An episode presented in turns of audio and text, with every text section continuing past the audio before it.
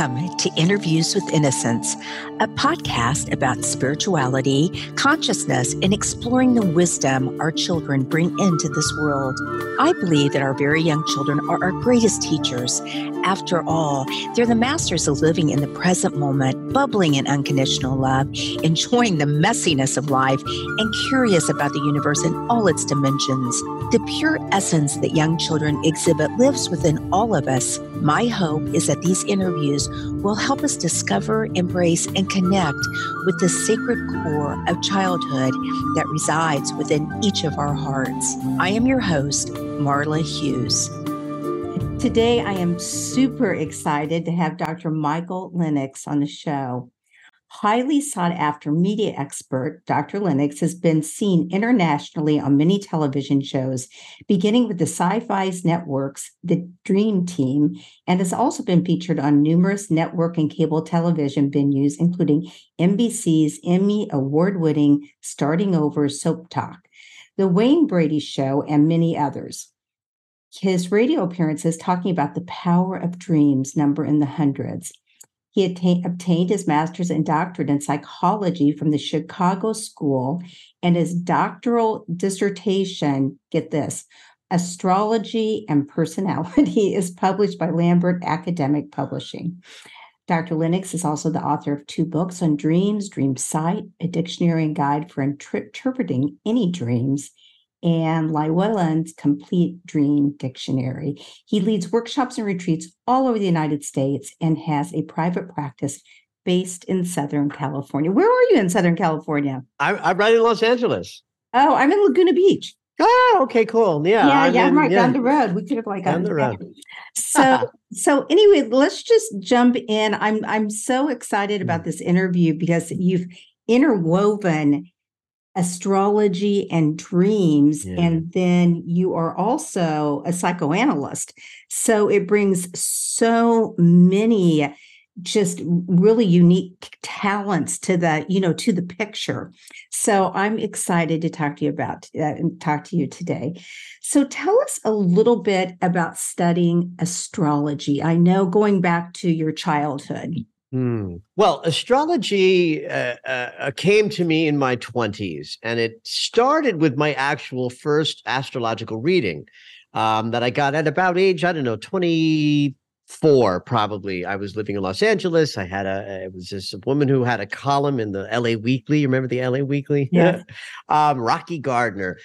And at that time, Rocky actually, that was back in the day when you actually had to draw a chart out by hand. And she made a copy for herself to read and the client. And so I sat down in this, uh, uh, uh in her home, and she slides this piece of paper across the way.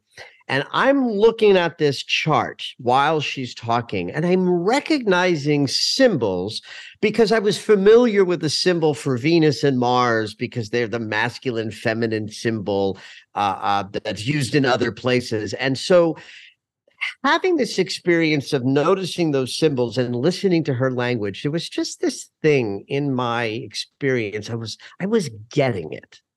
Like I was getting it at a level that was bigger than I was even understanding that mm-hmm. I was getting it. And it didn't make sense to me until much later, like in my 30s when the internet was new. Um, I started reading these, like the astrology 101 sections to new websites like astrology.com was the new website in the 90s and as Kelli Fox who who uh, uh, uh, created that site started putting more background stuff about astrology i was reading it. And that was the rabbit hole. And from that point on i just fell in. And it was like back to that thing i had with rocky gardner that i got it on some fundamental level as I dove in using the internet at first to learn about astrology, I found that the process was more like remembering something than learning something. There was just no distance. And now I teach astrology and I know how flippin' hard it is to teach astrology. I didn't have to learn it in that same way. It sort of already lived inside of my psyche. And so once I fell into that rabbit hole, I dove and I would say within three years of study, I was ready to begin doing sessions for people. Wow. Wow. It does. I, I've listened to some of your interviews and I don't, you know, um, William Stickevers. Does not ring a bell. Okay, he's an astrologer. He came on the show and he actually um computer science, concert pianist, and he had a reading. Mhm. His friend drug him to a reading and he he was hooked and That now changed his life. Yeah, yeah. That- that That'll, changed that'll do it. yeah, that'll that do it. his life. So, Michael, how do you how have you interwoven your dream you were 24 so were you in college? How how how did it all come together the astrology yeah. the dream work the psychoanalysis Well, uh, the the quickest version of the story I can sort of muster is that dreams grabbed me as a as a teenager. Right, I read Freud's interpretation of dreams, showed up on my mother's shelf because she was getting an MS uh, master's in social work, and I read that. And I don't know how much I got uh, out of you know uh, uh, uh, Freud's writing at 15 years old, but I certainly understood that dreams could be looked at and and understood at a deeper level. And so in high school, I was just responding to kids in the hallway saying I had a crazy dream. And I would say, Well, tell me what you dreamed, and I'll say something about it. And that act generated people's response. Like I would just say what I said, whatever. I don't remember what I said at 17, but I was doing that and getting a response from people that made it. Well, let's just say this it led me to keep offering. Right validate Right. right. Yeah. So I had like the, I, I wish I could remember the first time I did it. I don't, but like it was juicy enough of an experience that I kept doing it. So by the time I was, you know, uh, you know, at the end of high school, I was known for interpreting dreams. And so I kept following that through my life, even though I led uh, a different life in my, my business world. Uh, uh, up until the time I was, you know, 40 or so, where I made the big transition, I did my first workshop helping people interpret dreams at like 28 years old, just filled with chutzpah and a natural gift for understanding universality. So, like, if I heard a dream, it's just a story. The language of the story is symbolic. I can hear the story behind the story without having to try and without projecting my own stuff on a dream. Like, I got mother issues that I worked through, right? But if you had a dream about your mother, I wasn't interpreting through projecting my stuff onto your Right. dream, which most people do organically. It's something we do as human beings. So that by the time I was in my late 20s, I was already established as somebody in the world. Though I had a career in the entertainment industry, uh, business side of things, I still had this like hobby slash career of doing workshops, of interpreting dreams. Every once in a while, someone would even sit down in a session and I would do that.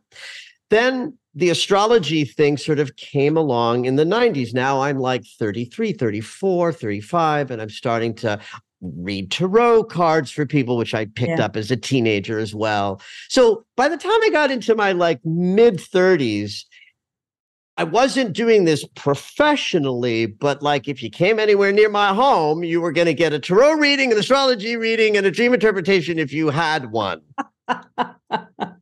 So the the thing in my life that shifted this was the impulse to go to grad school. In my mid 30s, I just went, I was like, ah, I don't want to be a psychotherapist professionally fully. I wanted to teach, I wanted to speak, I knew I wanted to deal in spiritual material, but I also knew I needed to learn more about how the human psyche worked from a more traditional scientific perspective. And I thought, I want the education. I don't want to just be the spiritual guy because that's only half of me. right So that's why I went to school. And then finishing up my master's in between my master's and my and my doctorate, there was just this television show that came along on the Sci-Fi Network.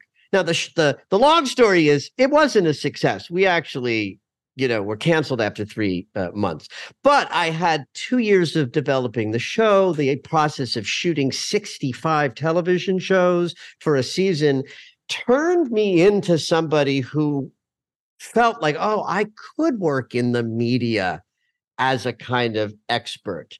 And so that's what happened when the show ended. I just sort of tried to enter the world as someone who gave talks and lectures and workshops and dreams. And and um, the world said no over and over and over again those first two years after the show was canceled. But my yes was so loud, those Mm. no's did not mean anything.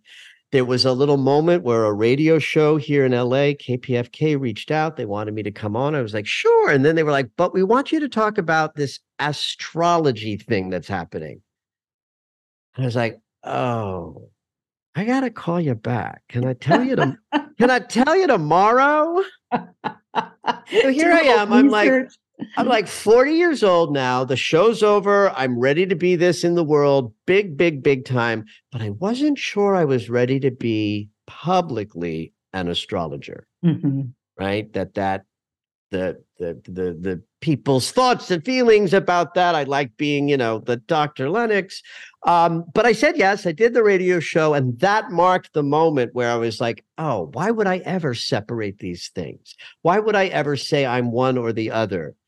Why I, I am both. I have these other gifts too, in fact, and now I'm sort of living a fully integrated, you know, experience of spiritual teacher is the first piece of the moniker. Psychologist, astrologer, and expert in dreams comes after. Love it. But I offer a lot of things. It took a while to integrate them all. I've just turned 60. So this 40 year old thing moment I'm talking about was fully two decades ago. And from that moment on, I just began to build the life that I currently lead. You know, it's such an inspiration because so many, including myself, you know, you get so many no's. No, and, that's and right. it just takes that. And and I know you're, and I want to talk about this, how intuitive and Mm. and how you feel or that you do channel some of the messages Oh, yeah. you get within of course the the world of knowing the astrology and and knowing that. But um i forgot my question What's it about the channeling piece? yes no no no but that's what i wanted to go Yeah. into oh i know that you just kept saying i'm going to do this i'm going to do this I'm Yes, yes, yes. this." I Yeah, will let yeah. you know. I, I wanted to be an actor when I was a kid. I got a BFA in acting. I was living in New York City. I had an agent. I mean, I was halfway there to being a young man with an acting, you know, aspiration, but like Mhm, with the potential of actually having a career. right. Um, and I could not handle those no's. That rejection landed on me as debilitating, and um, and within a few years, I was out of the business. I've lived a very creative, expressive life, so I've done plenty of singing and acting and artistry, you know, on my own to feel like that part of me has gotten some breathing room. But that was a real clear example of, oh, you're saying no, okay, got it. I'm, I hear you. You're saying no, I'm not interested. But this was different. This was from my soul. There was no, that no meant nothing to me. yeah And there were a lot of them. Yeah, that's beautiful. So tell us a little bit about you as a child. Were you really intuitive and Mm. sensitive and how you feel that that kind of guides you even today in in your work? I was wildly sensitive, Mhm. very intuitive, mostly incredibly observant. There were things that I saw eh, through my eyes, not that I could talk to anybody about what I was getting, but like I watched people missing each other in conversation. I'd watch adults sort of one would talk to the other and the other would respond, and they wouldn't know that they had missed each other, but I would. So I that put me in a posture of being insanely curious about people, about relationships, about the interactions that I felt energetic response to. I didn't have the language for my sensitivity back then, but I certainly had the sensitivity. I was also raised in an environment that was not supportive for being intuitive, sensitive, or spiritual. My mother was a scientist. She believed that there was no such thing as, you know, I use the word God, which is not the greatest word because that I like- I inspires like people to think word of religion. Yeah. you know my god is better described by atheists and, and quantum physicists. That that's you know that's what god looks like to me but that but that's the word we use. But i i was not given permission to be intuitive sensitive observant and curious about those things. Those were squashed which ultimately was a good thing that the sort of grit of sand of being diminished when it came to being intuitive and sensitive turned into a pearl. But I had to heal the wounds of being raised by, you know, a mother who was a little crazy and and and challenging to all of her children, and we all suffered. Um, but my particular suffering was that who I was inherently was not allowed to be uh, uh, uh, uh in, in, full expression uh, as an intuitive or sensitive kid. But mm-hmm. I was that, and it was very internal.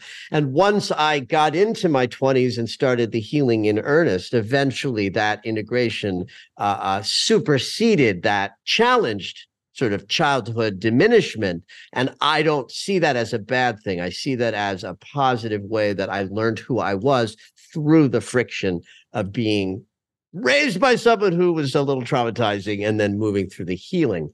Um, but the access to the intuitive information was always there and always really powerful. Thing. Did um as a child or in terms of children, what would you suggest? I know you you think of it as a pearl now, but you went mm-hmm. through a lot of work. Oh yeah, in, yes. order to do that. and um, for for parents, but you know, we like to talk about children a lot on this show and the inner child. Um, for the young Michael or for the children mm. that mm-hmm. are so sensitive, and so, what do you see? What what could have your family done for you to help mm. you in that in that sense i'm reminded by that question of this idea of parents who might seek to soothe a child who's just had a dream that has upset them, a nightmare, by diminishing it, by saying, it's just a dream. And that was what I was sort of given. It's just a dream. That doesn't have meaning. There's nothing to that. Now, back to this it's just a dream. You know a parent comes in the child is upset just had a nightmare and it might even be in earnest oh it's just a dream it's just a dream it's just a dream. Whereas the approach that would have been more helpful would be oh you've had a dream i understand it's upsetting how are you feeling? What was the dream like? Talk to me about it. You know and then there can be dialogue about what a dream is and how to perceive it but the idea of of dismissing it out of hand is sort of the that's the model of the wound that I had was routinely my observations being dismissed. Um, now, I'm not a parent. I can't speak to parenting well, but certainly the distinction between dismissing a child's curiosities as opposed to embracing them.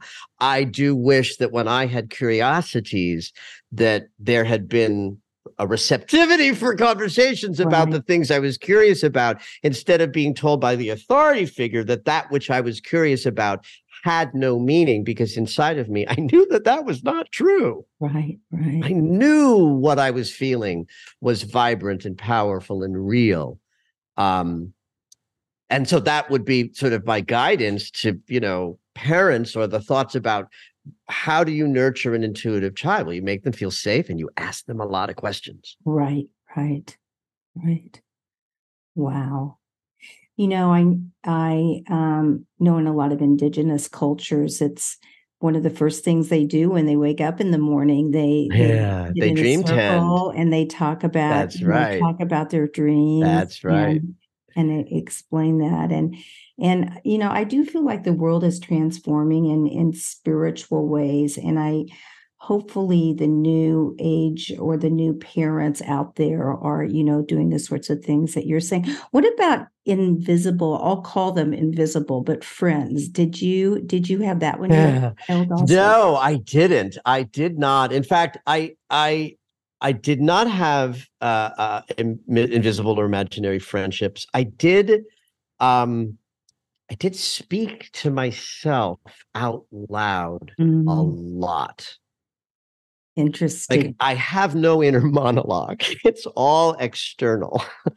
and so because I had that sort of singular ability to converse with myself that I still have today, um, that came alive uh, very early on in my in my experience. And um, because I had that, uh, there was some like you know cogency in who I was and how I contextualized my imagination. Right, right. So it didn't turn into like an imaginary friend or other, but it's not dissimilar. If I'm sure my father looked across the room at me often, seeing me sit in the corner of a room and just talking to myself, looking at the window, um, he probably thought I had imaginary friends, and and in another psyche that might have been the case. Exactly. You know, um, but I also, as I grew into an adult, and then you know, uh, really started to explore how do I operate. Like I, it took me a long time to learn the inner map of the energetic guidance in that sort of woo woo way that we say we have guides or we have angels that that protect us or you know uh, I, I have an understanding of how that works now but it like that that came late right. How in my did you you know i heard you talking about this topic on an interview and you mentioned that you have a guide, an inner Yeah. teacher, um, Yeah. enormous energy, especially when you're giving the astrology, the astrology readings that you just end up like totally sweating. You have to Yep. change your shirt, I've changed my shirt all day long, Yeah, four, four times a day. and um, experience on the inside, knowledge that comes through. I'm sorry, this is a paraphrased quote.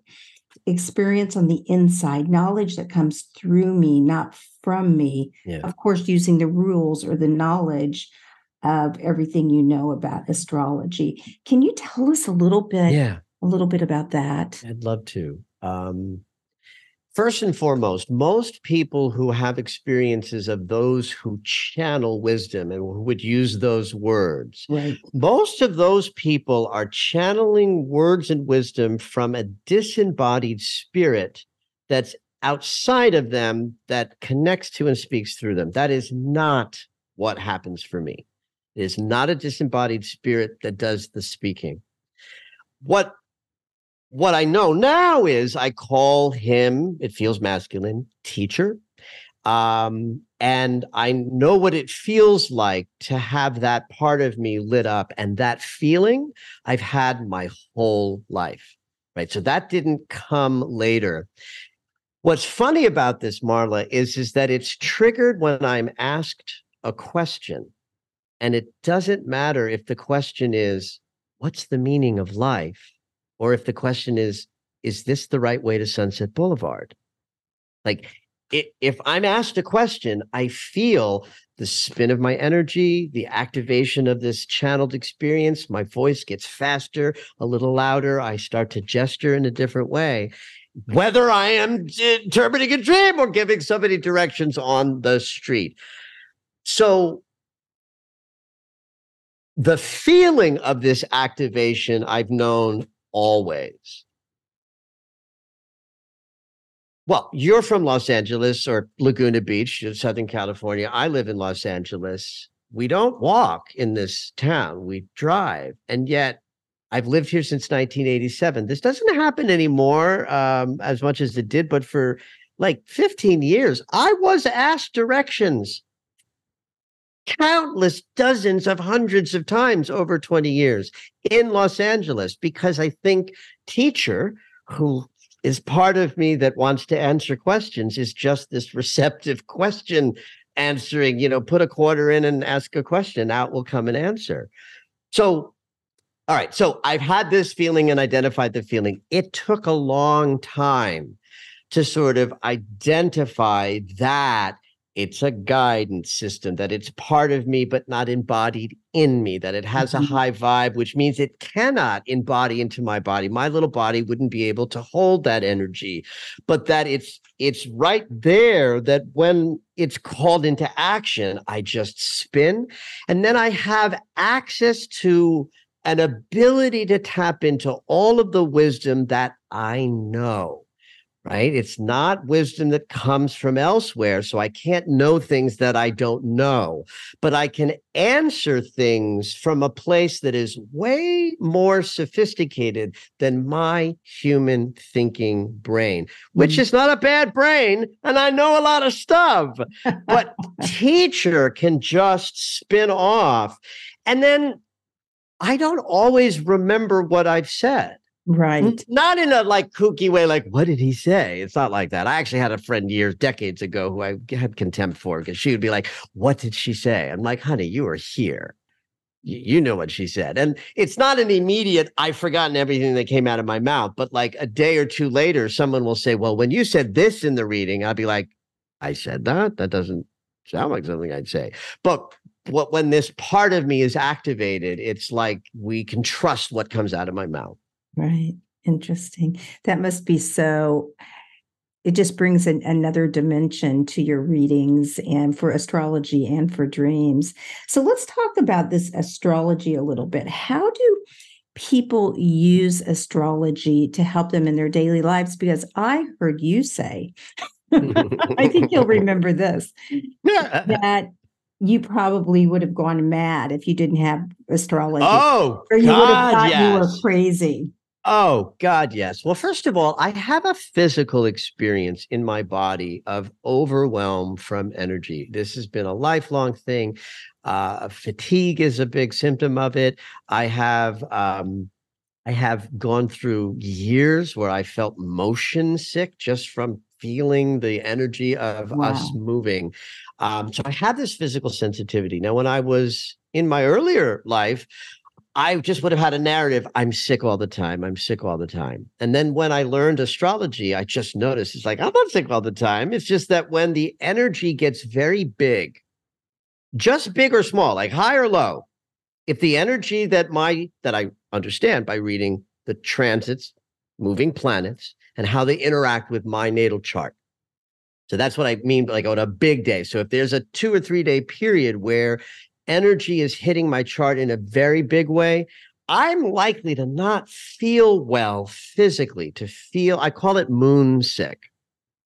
But if I was 29 or 33, I would have called it, I get sick all the time. And why? Because my dad was sick all the time. And, you know, he passed his neuroticism on to me. Now, I don't have anything that my father had. There's nothing about what my body expresses that's anything like what my father's body expressed. But I didn't know that in my 20s and early 30s. I just had this experience, right? Right. But once I sort of put together, oh my God, waves in big energy mean waves of this feeling, I began to have a paradigm shift about how I perceived The energy. this thing, the energy. Mhm. So the same thing is true of like moments where I might lose my stuff in like mental constriction or anxiety or overwhelm. That if I didn't have the transits to say, ah, that's what I'm expressing right now, I'd have to find a reason because that's what we do. Right, right. Like if I say to somebody, I'm blank, the first question they'll be like sad, right? I'm sad today. Most people will say, why? Like, like that's the purpose. I have a feeling I gotta find out why. So astrology helps me let go of that so that, that I'm not in the why of it, but more in the that of it. Like it's like, okay, if I see the theme that the archetypes of the astrological transits are playing out and I know what I'm working on, of course I'm anxious today with that transit hitting my chart. Right. And then I don't judge myself for the experience I'm having. I let that go and I just trust that this is life unfolding. So, speaking to that idea of just letting judgment go because I see the energy is behind, the energy is the why. I cannot tell you how often the first thing that people will say in the first, like, say, 10 minutes of a reading, especially if they're really going through it, when I just give the transit information, they go like, wow, I thought it was crazy. Oh, I thought I was losing my mind. It's like, no, you're just in a cycle. It's energy. It'll pass, it'll shift. And when we know what it is archetypally, that's astrology's asking us to consider, then we can do something with the energy. Right, right. It's so true when even friends of mine, someone will say, Well, you know, it's retrograde. I've been feeling really this way. And, and er- then everyone, that's the way I've been feeling. That's I think so. It's kind yeah. of interesting, even though none of us really know what that means. Maybe not, and it's probably overused. But it's a better way of contextualizing a moment right. if the alternative is to somehow want to blame the self. Exactly. We are designed in some ways to right. cause our own suffering yeah. by our perceptions, and uh, I think so, astrology contextualizes things in a more less personal way. Right, right. So if someone wanted to learn, you know, astrology 101, number one, would that help them do what we're talking about right now, kind of to understand what's going on with them a little bit better? Or where would they go to just learn a little bit about about this to help them in their daily lives? Well, you know, when someone knows how to read their chart, which does take a little bit to learn, it's not an easy thing to learn how to read a chart, but it's certainly possible. What one of the things that that opens up uh, uh, uh us to is specificity about an astrological moment that's more akin to what their actual life is expressing at the moment. So, as an example, in a social media world, we're all likely to know when the new moon is coming and when the full moon is coming, or we're certainly likely to know where, you know, when Mercury retrograde is taking place, right? Like, so you can't avoid that if you're on any social media platform. Right. Right. So, we're just coming out of uh, Mercury uh, going retrograde in the sign of Virgo. So, if Mercury is the mind and thinking and perceptions, how we communicate, how we think, how we perceive. And a retrograde cycle uh, is a planet moving backwards, appearing to move backwards, which I, because I'm a psychologist, I use the language of that's the planet going into the unconscious to help us rewire stuff that's down below the surface of our conscious awareness. So it's valuable. The planet is down below, which is why we bump into all the furniture, which is why Mercury retrogrades are so clunky. Um, and you can learn that and you can appreciate that with ease. But now imagine you know what house in your natal chart, and there are 12 of them, and each one represents a completely different area of life. But now you know which one is ruled by the sign Virgo. And now you can examine your life in a more specific way, where then astrology would say the communication shifts and changes that you're being asked to go through or look at are going to be defined or localized to one area of your life more than others. Mm-hmm. And so when you know that, now you're considering your inner thought patterns and the things you want to shift about perception in a more specific way. Same thing with the full moon and the new moon.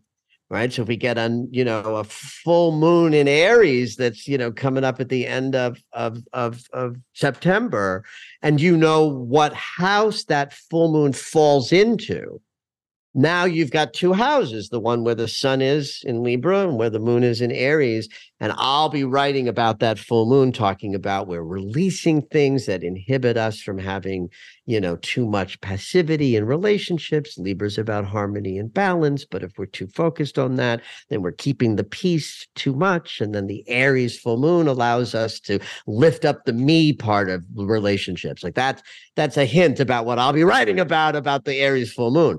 But if you know what houses in where that falls in your natal chart now you have an opportunity to consider the releases and the celebrations that a full moon asks of us with more specificity. Mm-hmm. And then if you do that and it juices you to learn more about astrology, now you can be in a place where you can be in a state and you might have thoughts and feelings about the state you're in and you can turn to astrology for a contextualizing bit of energetic information that will tell you the wherefores and the whys behind the energetic experience you're having and how long it's likely to last. Interesting. Is isn't astrology, I hate to even ask this question, but isn't it more like scientific scientifically proven because you have math or shapes or geometry or well or there's that. There's a I mean, term. versus the, the woo woo stuff, you know. Well, yeah, I happen to love, but what people call call that. The term out there in the world would be pseudoscience. Oh, Astrology really? is a astrology? science. Yeah. Anything that has vague scientific potentiality, but can't actually be verified scientifically in the scientific method, which means replicatability, Mhm. would be called a pseudoscience. Now, that will probably be used contemptuously and sort of felt as a, a judgy kind of, you know, description. Like nobody's saying pseudoscience as a celebration. They're sort of saying it as a dismissive thing. Right. But I I would love to take that for the purpose of this interview. I'd love to take that away because it it that's what we call it. We we call it a pseudoscience, which means it's like science, but not quite. Right. And so that's accurate. It is accurate that astrology has scientific and replicatable astronomical functions. That's pure science. The planets really do move. They really do make geometrical shapes. And, and that movement is measurable and replicatable, pure science.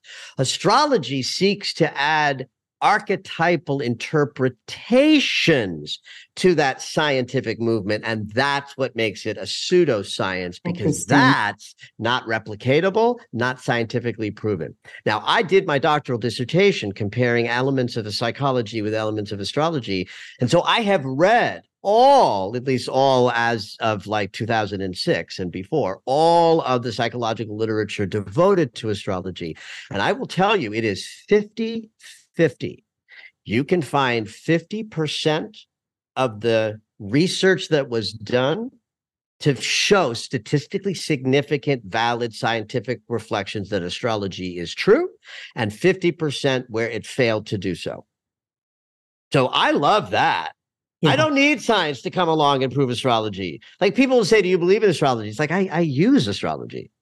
It's not about believing. I don't believe in astrology. That's not happening. It's a tool. I use it. So mm. science, science or not, Right. Well, the validation from people when you give the readings, you know. yeah, I, yeah, that my- right. Yeah, I use the medicine wheel a lot when I'm consulting, you know, people and it's people have different thoughts about about, you know, shamanism, the medicine wheel, but the validation you get when it really helps people, that's the important thing. I've had thousands of experiences of seeing a direct correlation between me saying words that are sparked by astrology only and then having a client flip out because exactly what I'm saying is what's going on. Right, right. right? Mhm. And so, like as an example, I had a woman come in. I don't know why I remember this particular session, but uh, uh, I think it was because it was so immediate. Where uh, uh, I could see the transits in her chart for the year, and I saw there were a lot of planets hitting her Venus, which is about love and relationship. They were not good geometries. It was difficult. I could tell. And so I just simply said, Wow, well, we're going to be talking all about your relationship today, honey. And she started to weep. Oh, So now, one could argue that I didn't say anything really. I was general. I could have just guessed that. And then she said it, and that validated my the rest of the session. And they would call it, you know, bullshit because it was just, you know, throwing spaghetti against the wall. And I just went to the one that landed, except that I don't say anything casually or randomly in a session everything that comes out of my mouth comes from the transits I'm reading.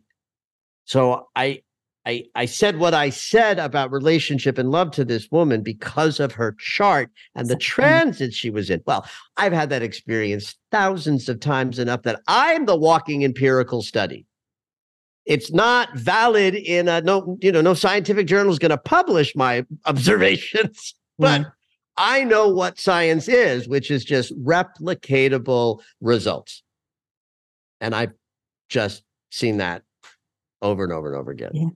So, astrology, um, do you feel like it would be helpful to have a young child's astrology done for the parent just to get some information or Well, I do it all the time for parents.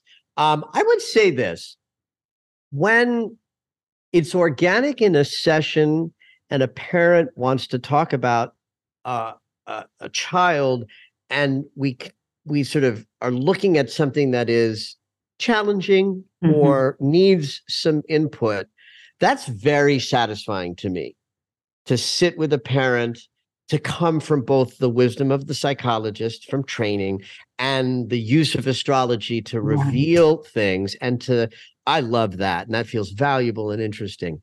When I get asked to read a newborn, I'll do it. I'll do it, but I don't enjoy it. Right. And I don't get the value. Right? Part of why I don't enjoy it is because I'm not sitting with somebody who can reflect back at me, right? Yeah. Right, right. Even even if like we were doing a reading and you were like, look at my sister's chart, I would still be bouncing off your sister's energy because she's a fully formed human with her patterns all codified. An infant is not codified. Mm-hmm. It's pure potentiality. The patterns haven't landed yet. So there's no there's nothing to bounce off of energetically. And the parents can't bounce off you either. That's right. They can't validate. They, they don't they know anything. That's right. Right, right. So I, like I said, I'll do it, but I don't get the value until there's interaction happening. Right. And then the value of the language can land helping a parent to understand how to reach or accept a child's, you know, way in the world more powerfully or more beautifully, uh, um, that to me is a juicier, better use. Right. That, make, that makes a lot of sense.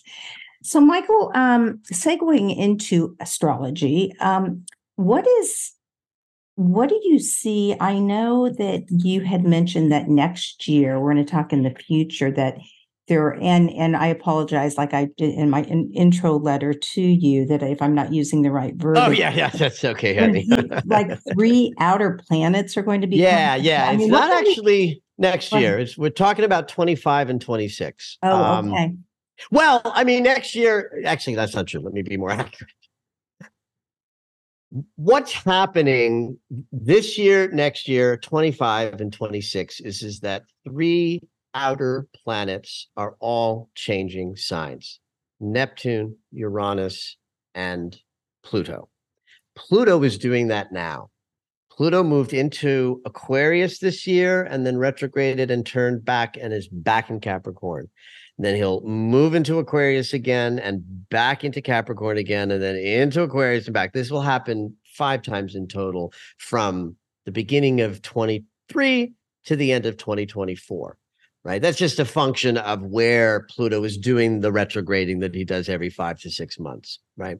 But make no mistake about it, the planet that brings death and rebirth and change and transformation down to the molecular level that deals with issues of power and authority and the you know the shadow is moving into the sign that rules the age we're trying to create Aquarius is all about technology and a one world community where everyone is cared for. Have you noticed the technological explosions this year? Yeah. That, that's no mistake to the astrologers. That's Pluto inching in and out of, of Aquarius. Aquarius invented technology. Aquarius invented social media. Aquarius invented the internet. Aquarius invented chat p chat p I can never say that. Um, artificial intelligence, pure Aquarius energy.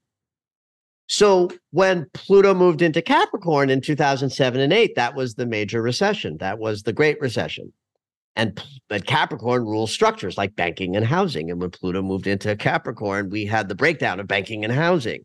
And so now we got Pluto moving into Aquarius. We've got challenges with the world community that's trying to come together. We got war on the planet in a way we haven't had in a while, in a matter that the whole world is sort of orienting around the war in Ukraine. You've got all of this technological explosions.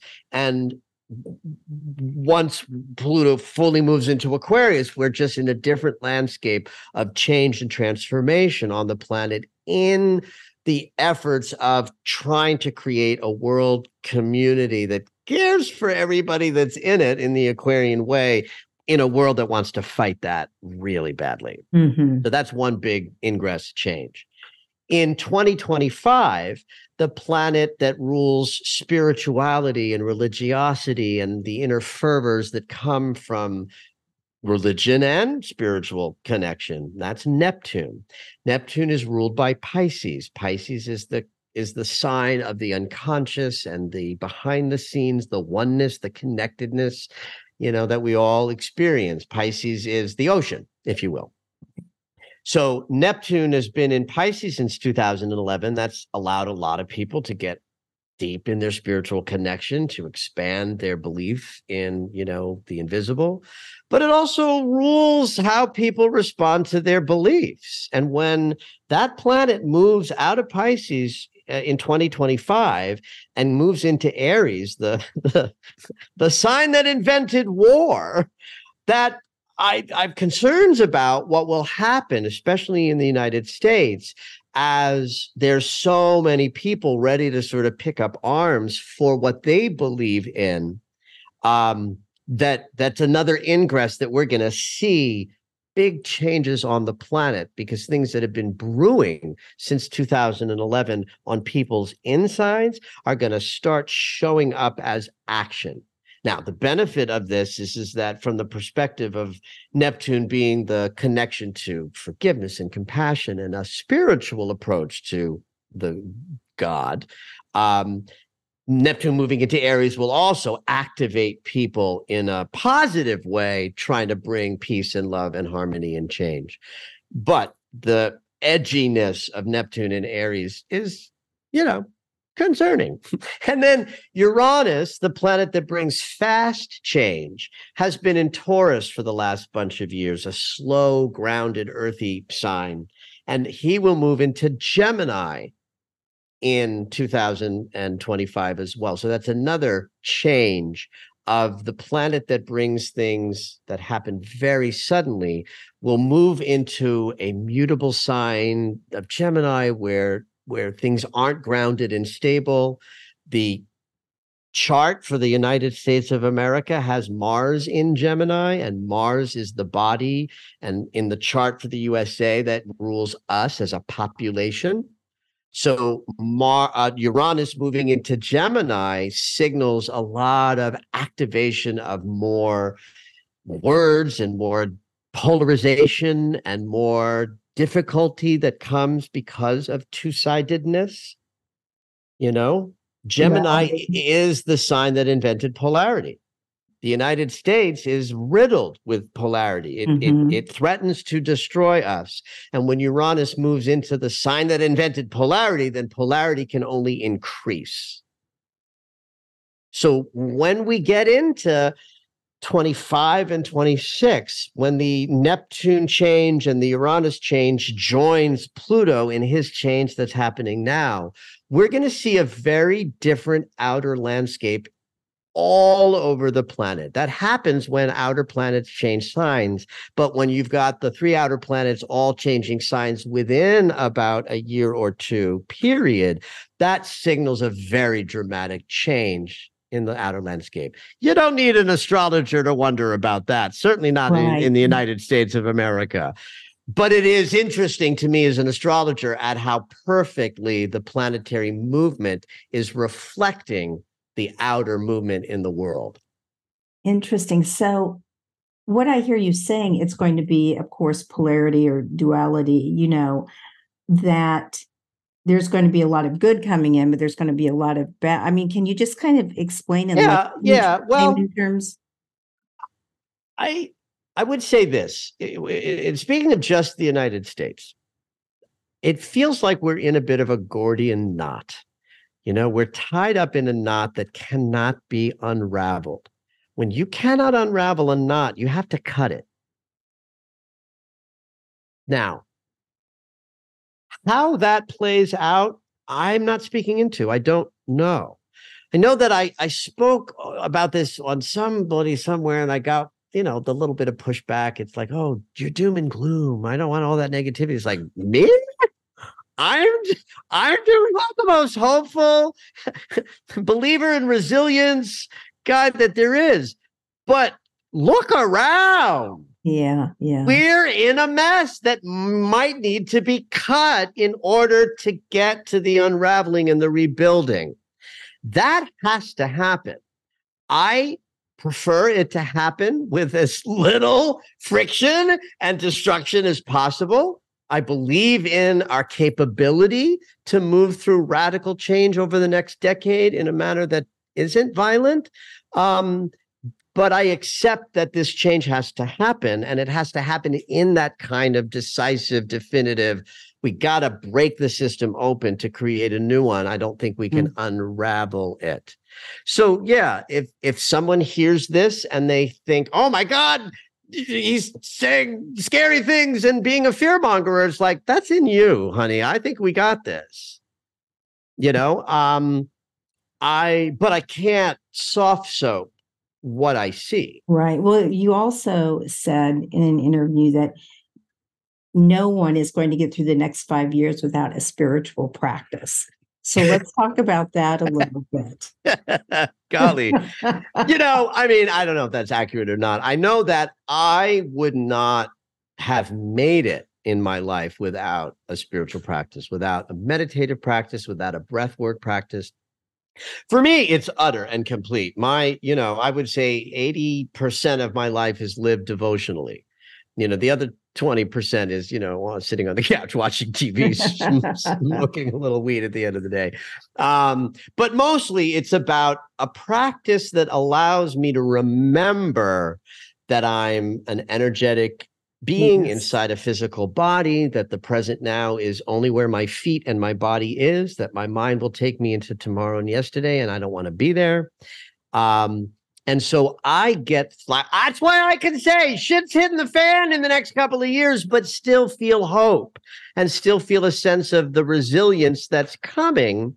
Um, because I believe in our capacity for resilience and I experience it in my personal life because every day I'm acting in behaviors that remind me that my body is where the center is, that as I breathe, I will experience life. So I breathe fully and deeply with every breath and try to be as conscious of every breath I'm taking. Blah, blah, blah, blah, blah. I could go on and yes, on and on. Yes. So if I look at the changes to come, and one of them is the planet that guides our spiritual connection is moving into the cardinal sign of Aries. That's the beginning of all movement. You know, Aries starts up the zodiac. It's the it's when the sun moves into Aries, we're at the astrological new year. So when I look at that, I say, here's how to survive the next decade is you grab onto Neptune moving into Aries and you make sure that you're starting up Aries energy. You're starting up every day of your life from a place of I'm going to remind myself of existence itself. I'm going to remind myself that my body is in the present now moment, and that's where I want to live. And that, those habits, those behaviors ground me, they comfort me, and they allow me to meet the chaos of the world.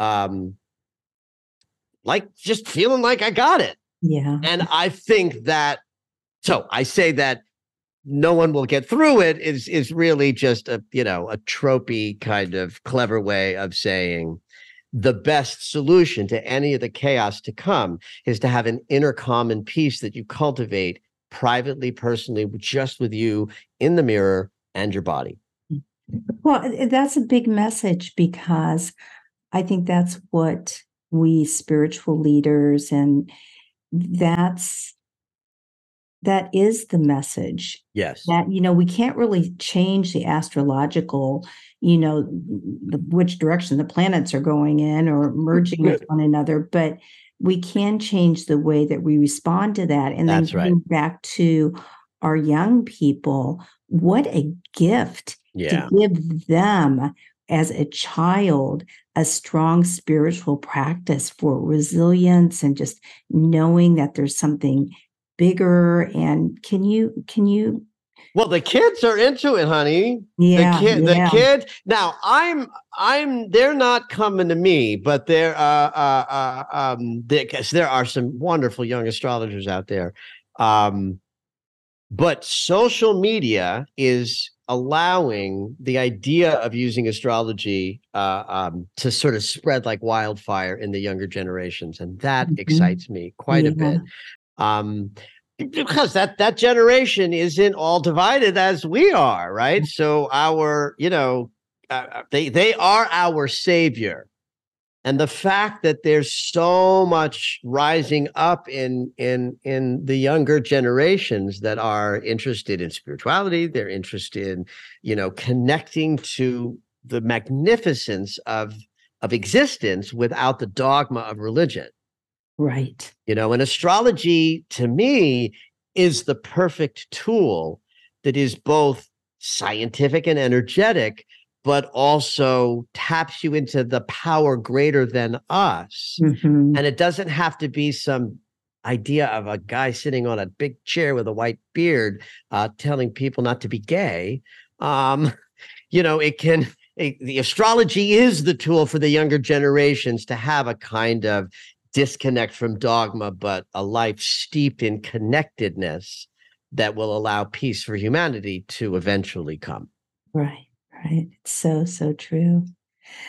Um, segueing way to a little bit more about dreams. Um, on this show, we talk a lot about, you know, near, near death experiences, shared death experiences, terminal lucidity, all kinds of different things. Mm, And so I know in your new book, you're going to be exploring, I'm um, exploring visitations. yes And so, can you talk? Because I think, well, I don't know if everyone's had them. I have certainly had them, and they're just so much more real. Something that you never forget. Something, correct yeah, those sorts of things. So, in your in your area of work, what what have you found with these visitation dreams? First and foremost, they are not like regular dreams. They are different. And there are, in fact, a few clues. One thing that all visitation dreams have in common are a singular setting principle. Typical dreams are all over the place. That's sort of the joy Right. and the horror of dreams is you're, you know, you're up one wall down and down the other. Visitation dreams always take place in a singular setting. Sometimes it's even the room in which you're sleeping, and mom or grandpa or the dog comes and sits on the bed. Maybe I've heard a lot that is like uh, it's just in a uh, benches, like sitting on a bench, a park bench, right? Lots of uh, um, idyllic, lovely settings, but but always singular. And almost always the person visiting either does not speak or speak something very simple like I love you or all is well. And even if they don't utter it, there's a sense of I love you mm-hmm. or all is well. Once you get into, and then we got into the clown car and like blah, blah, blah. Now we're in psychological dream experiences. We're out of visitations. The most beautiful thing that I've clocked over the years is talking to people who had a spiritual awakening as a result of a visitation dream. I remember talking to a young man once where he just and he welled up with tears in his eyes because before this dream where he his mom had passed, he was driving down to San Diego, he's starting to lose it on the road because he was just so tired he had to pull over and take a nap. And in the napping in the car, he has this wild, vivid visitation dream with his mother that was so real to him because it's not a dream, it's a real thing. that it not only comforted him in his grief, it changed the course of his life in terms of his belief system. Mhm. And that has happened. I mean, I've heard that, you know, told times. enough times to get that that that someone could be in their pedestrian life and be like yeah maybe maybe we're connected maybe there's energy maybe it's blah blah blah but then they have that experience and it is undeniable hmm Wow. I interviewed Kate Adams. She's a researcher in the UK and does a lot of research on children and dreams.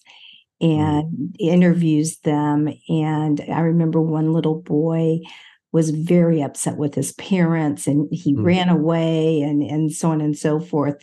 But anyway, he had this dream. I think he was only like seven and said that God came to me and talked to me and told me about how deeply my parents love me and want me to be mm. saved and want and it was just so she's interviewed quite a few children um, just asking them very very simple questions. And what comes out is just it's just profound. It's so yeah. beautiful. Yeah. yeah. So those those kinds of things. Wow. So dream work um do you what is your book where you can kind of break apart any sort of dream and and figure out kind of what it means? Well, my first book, Dream Sight, is is designed to teach how to approach the symbols that tell the story in the dream from a universal perspective that the the every object has a meaning that is embedded into it by virtue of what it is, what it does, right. what its use is, what its essence is, right? We want to look for universality when we consider the symbolic meaning of something, meaning what would most people on the planet think of if they perceived the same object, right? So like, I'm at my desk here, so I pick up a pen or pencil, right? Everybody understands that we write with a pen or a pencil. Everybody understands that pencil is erasable pen is not. Right there is a beautiful sense of what pen in a dream or pencil in a dream might mean yeah. universally because it's an implement to expand communication. In the case of a pencil, it's temporary or erasable pen it's permanent. And then what happens in the dream with the pen reflects the meaning of the dream to a further level but you have a better understanding of how to perceive the dream when you go to the universal meaning of the thing itself. Animals in animal medicine same principle there you know the the wisdom that an animal brings is based on its behavior. Right, right. it's not it's not like oh you got to figure that out. It's like well what does a bear do? A bear does not have to show its strength it owns it. And it knows the cycles of life and it understands winter. It understands that there are times to just retreat completely. That's bear medicine mm-hmm. strength that doesn't need to show itself to be owned and held and an organic notion that sometimes we put that strength to bed and let it rest. That's universal meaning that anybody could come to when they start thinking, how would I interpret this if I were thinking about the universal meaning of it? So that's what that book is designed to do. To that makes so much sense. Do you suggest that people write down their dreams every? Oh God, yes. Yeah, I don't do that anymore, but but that's just because I'm sort of at the end of the game, not at the beginning. But when I was in my 20s and 30s and oh my god, oh my god.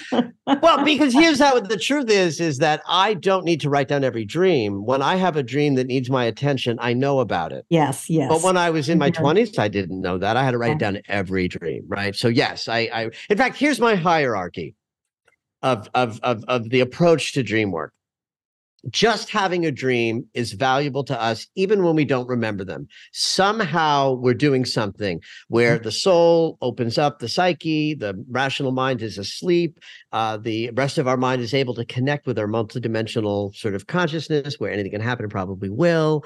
And then we wake up the next day better smarter wiser because we've learned and practiced our humanity while we've slept. And that's happening every time we sleep whether we remember our our dreams or not.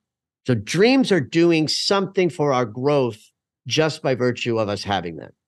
So that we can take that to a higher vibe level by writing them down.